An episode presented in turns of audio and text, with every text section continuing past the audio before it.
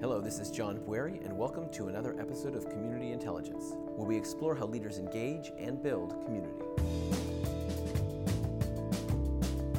This is the final episode of a three part special featuring world renowned seismologist and disaster expert Dr. Lucy Jones, in which we discuss the intersection of scientific research and community activation. As we conclude our conversation, Lucy and I talk about how resilience can make a difference when disaster strikes and how you can contribute to building resilience in your own community. Let's talk about earthquakes and communities and where you've seen resilience make a difference in a community. I know you've you mentioned uh, that you've traveled uh, the world uh, in research uh, as a research scientist on seismology, but then I know in the later years you've traveled the world as you look at communities of resilience. I know you've gone to Japan, you've gone to New Zealand, Yeah. and other places. What have you seen um, around earthquakes and community resilience that is is notable and should be maybe taken up here in the U.S.? I think some of the most resilient places I've seen, what- probably the most concrete, explicit example of resilience is what I saw in northeastern Japan, where uh, they hit by the magnitude 9 and the huge tsunami and the, the Fukushima Daiichi power plant disaster. 2011. and it's a 2011 and um, uh, really quite devastating to the community and they have responded to it by becoming more deeply connected there i was meeting women that had left the region because it's very traditional and was a difficult place for women and you know who wanted to have a life on their own um, going to Tokyo, and then coming back after the event because they saw their community imperiled, and that mattered so much to them, and they're working together on it. And there was a, uh, I, I've been deeply touched by the, the level of um, community commitment that has been the response to that disaster. But there's a couple, there's both a positive and a negative lesson in that one aspect of it is they have taken earthquake uh, construction so much more seriously there, so that magnitude 9 basically didn't damage a significant number of buildings. And they just have been building to a higher standard than we have here, where we accept only life safety.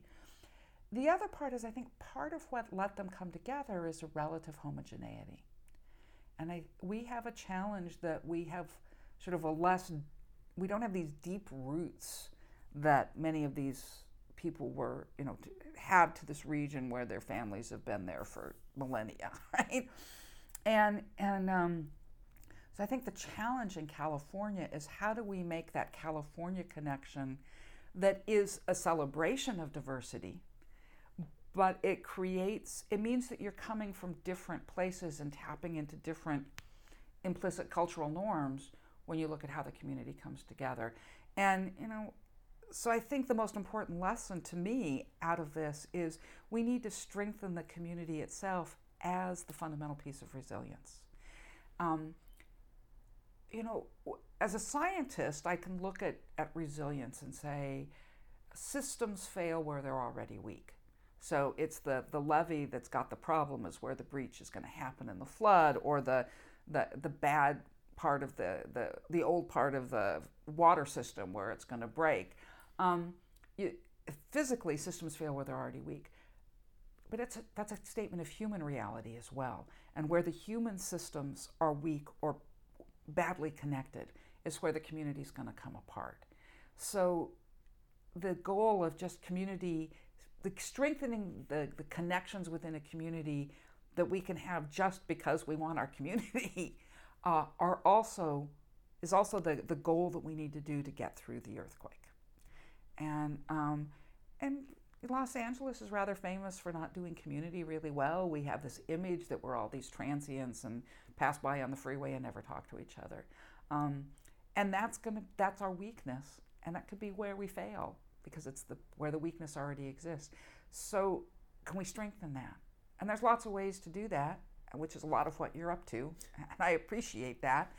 We can also use the earthquake because people are afraid of the earthquake. That helps focus them. Let's use that to bring our communities together and fundamentally strengthen our community because that's the earth, the real earthquake resilience. When we when we talk about this sort of community and earthquake resilience, it, it reminds me of the book that you wrote, The Big Ones, right? Right. And uh, you looked at the truest uh, societal changing disasters in our in global history, okay. how it changes humanity, and and you looked at a lot of examples, and I think that knowing what I know about you, right, having read the book, mm. that you know California hasn't seen our big earthquake in modern times, and people think that they're preparing for something that is what they already experienced. Right. And that sort of normalization bias. Yes. Um, that comes from that. So I wonder, and you've, you've talked about that a bit, and we've heard you talk about community here. Is there something that didn't make it in the book about community and its resilience? Mm-hmm. that you you know there's so much research that you did. I know I saw you uh, plowing away through all this uh, material. What didn't make it in that was is worth noting? Hmm. Uh, there were a couple of earthquakes that I ended up not including in it because I was sort of running out of energy and I, get, I could have made it longer, but I felt like I was repeating some ideas. Um, one of them was the, the 2010 Chile earthquake. And um, one of the most interesting, they, the things that really surprised me there, they have an all volunteer fire department. Um, and they were just adamant. How could you trust a professional fireman? I mean, if they're just being paid to do it, they aren't going to have the commitment to their community. And the volunteers are these are people who live there. This is our homes. We're going to be more dedicated to it, which I found was this really interesting twist off of what we had. Um, but it was another place that the community, that that feeling that um, responding to it has to be because you love it. And um, there, more than anywhere else, I got that feeling of um, uh, you recover from the disaster because you love where you are and you're dedicated to it and want to stay. And that's a message that you you think is strong. It was. I think it's an incredibly important message. I sort of like, ah, I, I debated back and forth getting it in, and it just didn't seem to quite I, it just didn't fit as I was finishing up the book. Is that why the work you do in the community is what it is? You think? Because I love it. Yeah. I mean, you really yeah. love this place. I do. I do. I mean, I feel very much a Southern Californian. You know, we we started there saying I'm fourth generation, and the great great grandparents, but you know, in the San Andreas Fault. But I got brought up here with my mother having been brought up here, who just this is this is the best place in the world. You know, this is California is something really special. I, th- I think I remember, you know, the story you've told about um, experiencing an earthquake while uh, at a theme park in Southern California, and what oh. how sort of quintessential California that is. Oh yeah, well actually I, I didn't experience. I was on Space Mountain, right? Right, so I didn't feel a thing. Which earthquake was that? In 1979 Malibu earthquake. So it was in the Santa Monica Bay, just south from Malibu, and my parents were living in Westchester. And they had stuff thrown off of shelves. They had some a little bit of damage at the house, and I got home and I hadn't even had any idea that, that the earthquake had happened, because because you were on a roller coaster. Because I was on a roller coaster. Right, right. You know, because because I grew up. You know, I was uh, Disneyland opened when I was three months old, and I could uh, I went every year when I was was little, um, and I went every year when my kids were little. I haven't been for a while. I guess I so this, get back. This is uh, so, so. Uh, just to reinforce, this is this is your home, and do you think that's what it takes, or can someone learn that love to inspire action? I there's two aspects of it, and I'm going to say this is coming from the science side. I I can see that I was more compelled than some of my colleagues to say I've got to turn this into social good. But there's a lot of people who do that. And that's really a feeling of just being an ethical person. If I have information that can save lives, it, don't I have an obligation to share it? Um, and that is, you know, it's, it's not universal, but that is a feeling that I think a, peop- a lot of people have. And as scientists, that could be what matters. I mean, that becomes a connection with the larger community, the community of humanity. I mean, there's some types of information. If you're really, you know, curing cancer. Let's keep on working at curing cancer, please. Thank you very much. Um, and and that's a dedication to the community that's a bit more abstract, right. but no less real. The type of work that we ended up doing here, um, I think, is is driven by a des- you know the help for the community. I other communities ask me to come and talk. I may be going up and doing some work in Oregon, um, and it feels just much more abstract to me than than here. And you know, and I think the time to spend in LA between you and Mayor Garcetti and me, we were all longtime multi generational Southern Californians to whom the region really mattered. And that made a difference in LA, for sure. And, and, and it's, you know, a small percentage of LA. And, and but resilience inherently is if it's based on what you said is based in community has to be localized. You can't Right. it can't be abstract. You know, the emergency managers will say all disasters are local. Right? You might have a federal response and federal money, but inherently what's going on is local. And all pol- uh, all politics is local. I mean, if you think about elected officials, it all comes down to what's happening in your front yard, on your street, on your block. And that means resilience has to be local because it's disaster and politics put together. well, that's an interesting definition. Resilience is disasters plus politics uh, equals either positive or negative, Negative resilience. resilience, right? yes. So how does how does a community member listening to this say, okay, I love my neighborhood, I love my community. What do they do about earthquake? If they're in Southern California, if they're in California, if they're if they- whatever disaster they face, how do they build it? What do you what do you what's Okay. your advice? Number one, get some real science information, figure out what your real risk is.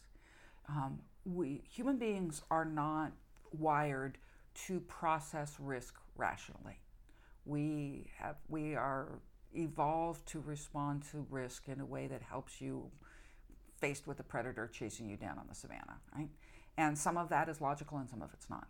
So get, you know, invest the time and be try to be as open-minded as you can about what are your real risks. Um, it might be debris flows. You might be at a lot more risk from debris flows than earthquakes, depending on your community. Uh, wildfire risk is growing. You know, you know, figure it out.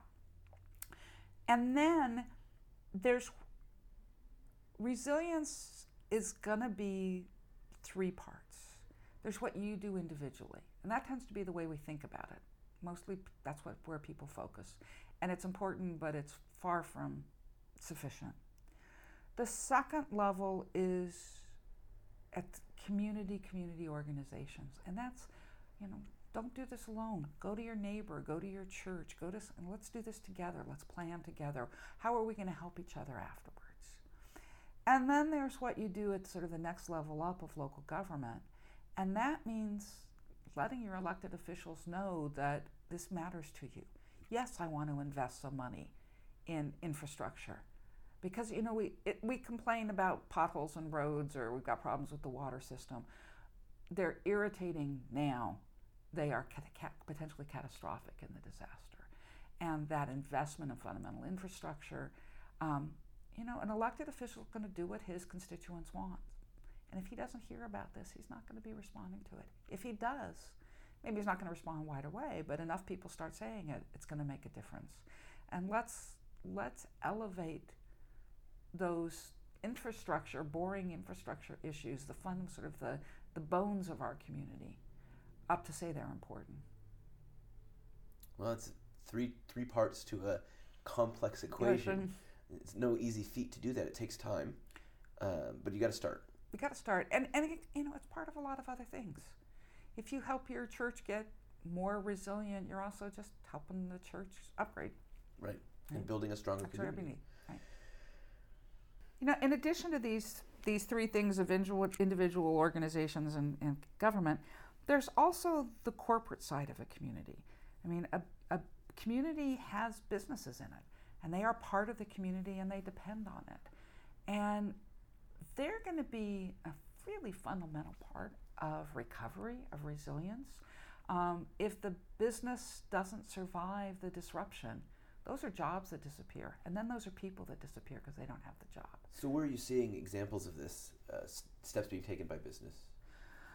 Well, I, some of them um, really are saying, "Okay, we're part of this." There's there's some businesses where it's it's part of their business to do right. That's you're going to see the most likely if you if you're building earthquake, you know, resisting systems. Uh, you're going to be out there really trying to do it. But um, there's other, you know, your your big employers, your um, or or start recognizing that that infrastructure is necessary for you to do your job. If you, you know, it's it's interesting when you really look at a, a startup, an entrepreneur. That's somebody who doesn't believe that real risk, the ordinary risks apply to them, right? Because if you thought, if you really analyzed the risks of starting a business, you probably wouldn't do it, right? You've got to believe that you're better than average and you're going to be the one that pulls out. So you're inherently somebody who doesn't do a lot of risk management, right? Um, but and and I think you like in Silicon Valley, those guys are all crazy entrepreneurs that took incredible risks and, and pulled it out. So they're inherently, they don't think about it in those terms. But they're now turning into trillion dollar companies. And they're starting to go, whoa, this isn't, we can't just treat this the same way. And, you know, we're starting to see quite a bit of like, I don't know, earthquake planning going on in, in the Bay Area uh, among the, the, the, Silicon Valley, the tech giants. Um, and it's a new endeavor for them because they because and it's part of that transition from being a crazy little startup to a, a, a major company. I heard I heard one of them say that they realize that even if they don't want to be part of the community for the recovery, people are going to look to them because they're shiny and bright, and they may have the lights on because they've done some internal planning, and right. so people will flock to them anyway. And they need to sort of plan for how the community will be received by their campus or their stores or whatever the case may be. Right, and they have to be they have to actually be up. Right. Right. And so there's there's sort of this this stage. It doesn't apply to me. Oh, wait a minute. Oh, I'm big. I really got to plan for this. I've got to plan for my community. Wait a minute. I got to plan for the surrounding community because they're going to be turning to me. But also, there's the flip side. You aren't going to be up and running if your local community hasn't invested in good water pipes, right? Uh, so how do you then turn and say help the community get good water pipes and don't have them just say, well, you want you have money, why don't you pay for it? Right? So it's a place where you've got to start coming together. And once you really look at the disaster issues, you start realizing you don't get to do it alone. Your success is going to depend on somebody else's success, and vice versa. And that, that web of community starts closing in on you again. And, and so for there's a lot of people who are just more comfortable going off on their own, and that works to some extent. But disasters are a time when doing it on your own is a lot less likely to be successful. This is great. So I'd like to I'd like to start our lightning round. Who is a leader who has influenced you in your work? Eric Garcetti. What was your worst media interview? Oh, that one's easy uh, the time I lost my temper and said, You've got to understand, on a global scale, this is a puny earthquake. Was that early in your follow up? Is that early in your career? 1991. Mm-hmm. Somebody was trying to argue that the magnitude five here in LA must have been caused by the eruption of Mount Pinatubo. If you had a magic wand, what's one law you would pass to build stronger communities? Oh, better water pipes. Door frames, good or bad? Bad. What book has changed the way you think about your work in community? Kathryn Schulz's Being Wrong, Mar- uh, Adventures in the Margin of Error, recognizing why scientists think differently and how, well, our inability to admit that we're wrong influences so many things. When an earthquake strikes, what do you, Dr. Lucy Jones, do in the first 30 minutes. First 30 minutes. Yeah, that's a long so, time. So, okay, so not first I drop cover, hold on, hopefully. Right, right. right I've kept myself safe. Um, I used to be that I then ran to the office to right. get the information. Now, at least I go to my computer to get the information.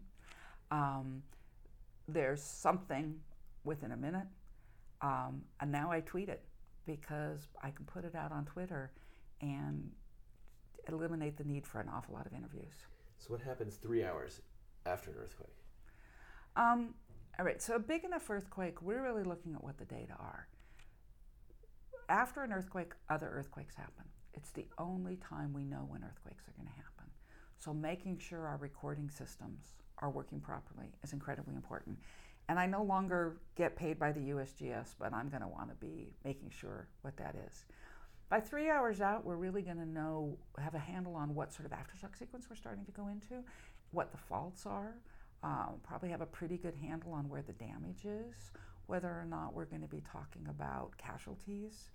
Um, and, uh, you know, if we're talking about a four and a half that really hasn't damaged much, just really scared a lot of people, I'm probably doing interviews. If we are talking about a significant earthquake that's really causing problems, I'm probably talking with policymakers at that point that are going to be asking me for information. What should I be doing? My guess is I'll be getting calls from City Hall and from Sacramento and asking for help. Other than food and water, what should someone have uh, secured, procured uh, immediately after an earthquake in a densely populated urban area? Um, I would have cash because without electricity and your credit card isn't working. What advice do you give 25 year old you? Hmm. It's going to be more fun than you thought. What was the best career decision you ever made? Starting multi hazards.